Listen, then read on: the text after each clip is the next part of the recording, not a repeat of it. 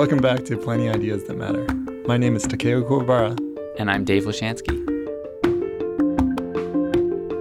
We are at the end of our series of discussions with faculty members from MIT's Department of Urban Studies and Planning, and we've covered quite a bit of ground. From defining urban science and its use in planning, to robotization, to politics and philosophy, and finally, in our last episode, to a conversation with Gabriella Carolini on what urban planners most need to consider around context, ethics, and framing questions. In today's episode, we're going to speak with another DUSP professor whose work offers a different lens through which we can view the emergence of urban science and its impacts on urban planning. That's right. Today, our guest is Carlo Ratti, I'm professor at MIT. We run a place called Senseable City Lab, where we're passionate about cities and how technology is changing them. Much of Carlo's work is focused on harnessing powerful new technologies and incorporating them into innovative tools and solutions to challenges in the fields of architecture and design. And the work of the Senseable Cities Lab is aimed at creating architecture that, quote unquote, senses and responds. The lab's full embrace of finding valuable uses for cutting edge technology and planning is something we're eager to talk about, as so many of our guests have advocated for planners to be somewhat cautious of technological interventions. All seem to agree that technology can be helpful, useful even in certain circumstances. Technology has its role, and so information helps sometimes. Technology really does improve our quality of life. Can we monitor and measure and sense things that are happening among people and collect up this data and then show patterns and things that people didn't know existed in? And that's fine, and they're powerful, and they're useful, and they're helpful. I think it's all good and true, except for two things. One, sometimes it, it, it delays processes, sometimes it confuses processes further alienate people from their labor. Often the distribution of technological improvements is initially and, and potentially for the long term very unequal. And so I think those are all things that we should be critical of. They're insufficient by themselves. So while every guest reiterated the need to take context into account, many still identified technology as somewhat disparate from understanding this context and Carlo and the Senseable Cities Lab are focused on harnessing technology's immense potential, capacity, and pervasiveness. One of the first projects we did at the lab was actually look at cell phone data in order to see really how a city moves and lives. And for instance, when you look at cell phone data now, you know they you get signals from the entire population, and then you can learn very interesting things about really about traffic, something you couldn't capture just a few years ago. You can look at information about the social network, how we structure ourselves in cities. You can also look at uh, ask other questions that are very interesting about segregation. You know, is there low income and high income? You know, do they connect in the city in public space? Do they talk to each other? And all these questions are very important to better understand cities and society. And finally, we can actually look at these questions with a lot of data in a more scientific way. And ultimately, the goals and interdisciplinary structure of this work is similar to what we heard many of our guests call for in other interviews what we want to look at is the city through different angles. And so we've got people coming from architecture, from planning, from design, but also got a lot of people with, more technical backgrounds. Think about computer science, engineering, but also mathematics and physics, and also people dealing with the social sciences, because you know what's changing today in cities has to deal with uh, ultimately with quality of life in cities and with how we can look at the impact on, on all of us, on citizens. Also, in keeping with many of our guests, while characteristically unique, if not divergent. Carlo emphasized the aspirational nature of planning, while simultaneously making a case for urban science. When you look at urban science and also urban planning or urban design, I think it's very, very important to, to go back to the principles, the principles of research and science on the one hand and, uh, and of design. And for me, one of the most interesting distinctions is the one that was given by Herbert Simon, a great researcher and scholar and Nobel Prize winner. And in his great book, The Science of the Artificial, Simon says, you know, the sciences look at how the world is, but design looks at how the world could be. And so when we look at this, when we when we study cities, I think it's very, very important we develop an urban science in order to look at how cities work, to measure that, to be able to understand kind of the general law of urbanization. But at the same time, let's not forget about design, about looking not at how things are today, but how amazing they could be tomorrow. So it sounds like Carlo's definitely sold on the idea of urban science and the power of data to directly improve the lives of people in cities. And he addressed the worries we've heard time and again on this show about losing sight of what really matters. The people in the place. Carlo identified this worry as part of an inherent trend in technological evolution. Every technology at the beginning will create a divide. You know, we saw it, for instance, with cell phones a few decades ago.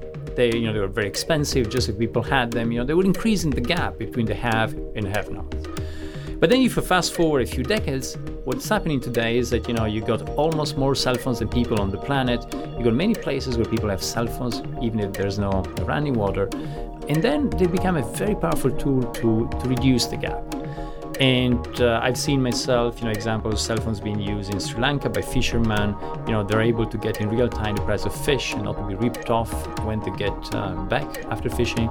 I've seen amazing things in Africa where you see basically mobile banking much more developed than in the United States, in Europe, in other parts of the world. Uh, so what I'm saying here is that you know every technology at the beginning starts at the cutting edge, and by definition, just a few people will have it, and so we'll increase the gap. But if we plan it right, the technology later can actually help reduce the gap. And so I think we should always look at the long term impact of technology, not the technology itself, but the impact on society, and how this technology can actually empower people and hopefully also help leapfrogging, like those who are behind go ahead of those who are leading before.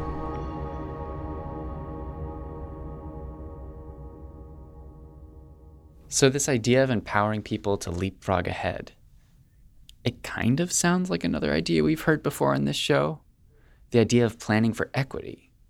But this time it sounds a bit different. Right. Gabriella talked about equity as an old question yet to be answered. And of course, if we're asking new questions, then that is also helping to shift the discipline in new directions. And so that is exciting.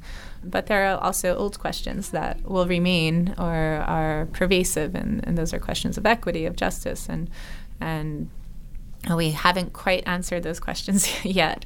Um, so, yes, we're moving in new directions, and I think we're all excited about that new direction and the possibility.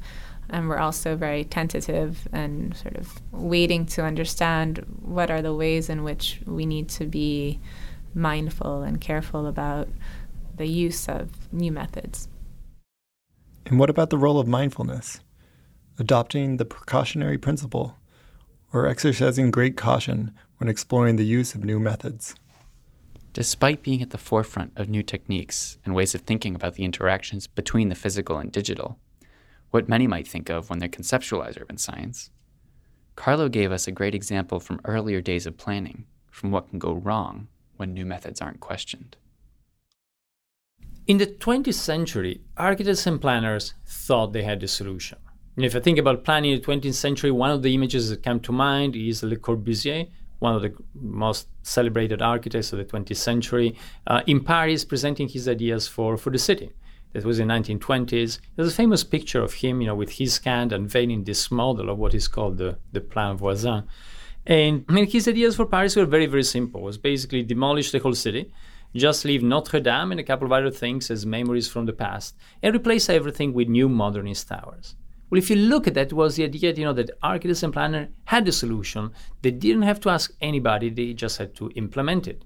In Le Corbusier's case, uh, it was one example, and that has been applied later in the century. When you think about new cities such as Brasilia, the capital of Brazil, or Chandigarh in India, you know, those cities were done in planning in a kind of top-down way without engaging much citizens and just, you know, thinking that actually we had all the solutions.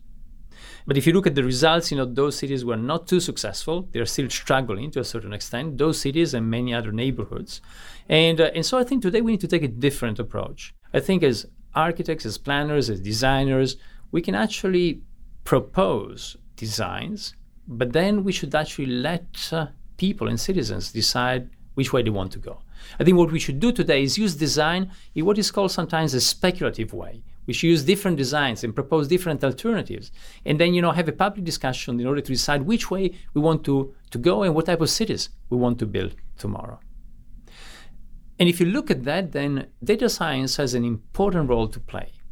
Because data science means we can actually evaluate different scenarios, we can get data. But then in the end, it's not about us making decisions, it's really about sharing all of this with people so that together we can decide what type of city we want. If you want, you could see this. If you take an analogy from natural evolution, you could see, you know, what we do almost is being mutagens, trying to produce mutations in in the physical world, in the built environment, and you know, then sharing those mutations and uh, and letting people decide what type of mutation they, they might want to to elect. To me, big data is more a way to actually be able to measure, to measure both the present, but also to measure different options. And so it's some, a way that we can use in order to assess different possible mutations and you know different possible proposals, and then let people choose with more information which way they might want to to, to go. Mm. So I think big data can help us to make better design decisions, but not necessarily to be deterministic, but just to assess and evaluate different options, then people can choose. So it's not about using big data just to say this is optimized, we should do this.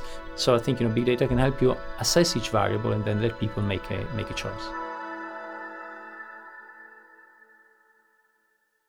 But I'm now remembering what Justin Steil said a couple of episodes ago about the really deep and often transparent problems inherent in this kind of data. They're working from data that comes from the existing world, and the existing world is one that is riven with disparate impacts on the basis of race. The algorithms perpetuate those disparate impacts. So we pose this question to Carlo. When you work with data sets, are you treating them as purely numerical objects, or are you conceiving them as informed, influenced, and biased by their creators as well as the environments that created them? it's very important when we look at data to really see how it was collected, to look at possible biases. There's always biases. And also, it's very important, especially when you do a map, when you plot the data. You know, there's always like uh, a lot of intentionality in you know deciding which parameters you're plotting, which parameters you're eliminating. So that's very important that they should always be kept as transparent as possible, both the collection of the data and uh, the working with the data, so we can really better understand all the biases in it.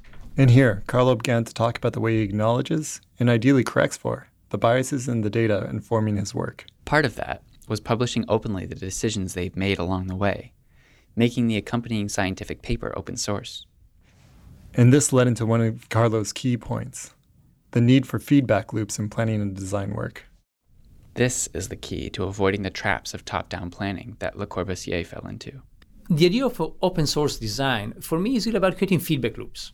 And so having a design which is not fixed and imposed top down, but really allowing different input in order to enrich it. You know, of course, the input will have to be different. The input for the structure of a building uh, will have to come from a structural engineer. You cannot allow anybody else to, to change it because the building might might collapse. But what you can do is actually share the proposals and get feedback at different levels and then incorporate that so that this evolves a little bit like what happens with natural evolution. And access to data access to the knowledge of how to digest data, and most importantly, where our data is going and how it's being used is going to play a huge part in helping planners realize better futures in their work. It's also very important that data is, shared. And beyond cities, what we are seeing today is a, is a big asymmetry. What we're seeing today is that we got a few states and large corporations that know a lot about us, but we know very little about them. So there's a big asymmetry. It is not just about cities, it's really about all of our lives. Our lives have been digitized. You know what we, the traces we leave on uh, on Facebook, on social networks in general, when we use a credit card, a mobile phone, and so on. All these traces are stored somewhere on the cloud, and and we don't have much control on on that information. So I think it's very important that today we engage with this issue of data, really to have a discussion about this, because there's certainly a problem today, and the society we want to build tomorrow depends on the choices we will make in this space. And really, that is the crux of what we've been trying to get at this whole episode, and even our whole series. It seems we're reaching a convergence point. With the rapid coevolution of physical and digital, where it becomes almost impossible to responsibly discuss one without understanding the interconnection. And that is why Carlo's work in urban science as a new discipline is so exciting. They both involve intentionally engaging with and using data in ways to solve these kind of issues probably in ways that we have never done before. In ways that, as Carlo told us, leave space for moments that can actually change people's lives. There's two ways to use data. And you know, one way is really to enrich the possibilities we have. But sometimes people tend to use data as something that will actually predict where we need to go. the whole space of predicting analytics is that you use a lot of data and then, you know, based on what you've done in the past, you you decide where you will be tomorrow. And I think to me that's how we should not use data. We need to make sure that we don't kill serendipity through data. When we use big data and we try to kind of use the past in order to, to predict the future, if we do that, what we're doing, we're going to lock the future into the past. But that's not what nature does. You know, if nature had done the same thing, um, we would all still be unicellular organisms, probably super optimized, but we not have gone out of that, that paradigm. And so, if with the first wave of the digital revolution a few decades ago, it was really about digitizing the physical world. What you're seeing now is actually the convergence of the digital and the physical world. And then when you look at that at the scale of the city, what some people call smart cities or sensible cities, you know, really you need to combine these two worlds. So it's very important to look at both the computer science side and the planning side. And the two are really they cannot exist independently. You cannot just look at this space just with a computer science mind or just with a with a planning mind. You really need to combine them to look at data. Data is the glue that helps us to better understand cities and uh, ultimately to understand how they work and to design them better. And that is really what the new urban science major at MIT is trying to lay bare. The new major is highlighting that solutions to the complex problems of urban planning will increasingly require an understanding of data sets and the capability to integrate sophisticated analysis, visualizations, sensors, and artificial intelligence into planning. So, it is giving planners the technical tools they'll need, as well as computer scientists, the contextual framework to better shape their digital interventions and to be reflective of the possible negative externalities of their innovations. So it all gets back to this interconnectedness between the physical and the digital. As you look at urban science, really is about measuring the physical city, but it's more and more really about learning more about, about us, about you know, about humans, about citizens.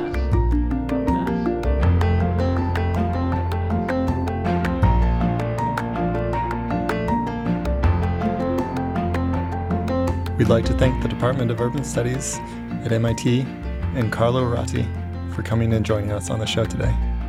If you're interested, you can learn more about the ongoing discussions about urban science and the new undergraduate major by visiting either the Department of Urban Studies and Planning's website or the Electrical Engineering and Computer Science website, both at MIT. That's dusp.mit.edu and eecs.mit.edu. If this series has piqued your curiosity about the changing field of urban planning and how the field of urban science is becoming defined, we encourage you to follow the DUSP social media accounts Facebook, Twitter, and Instagram to keep up to date with new research and explorations of practice in the field. Until next time.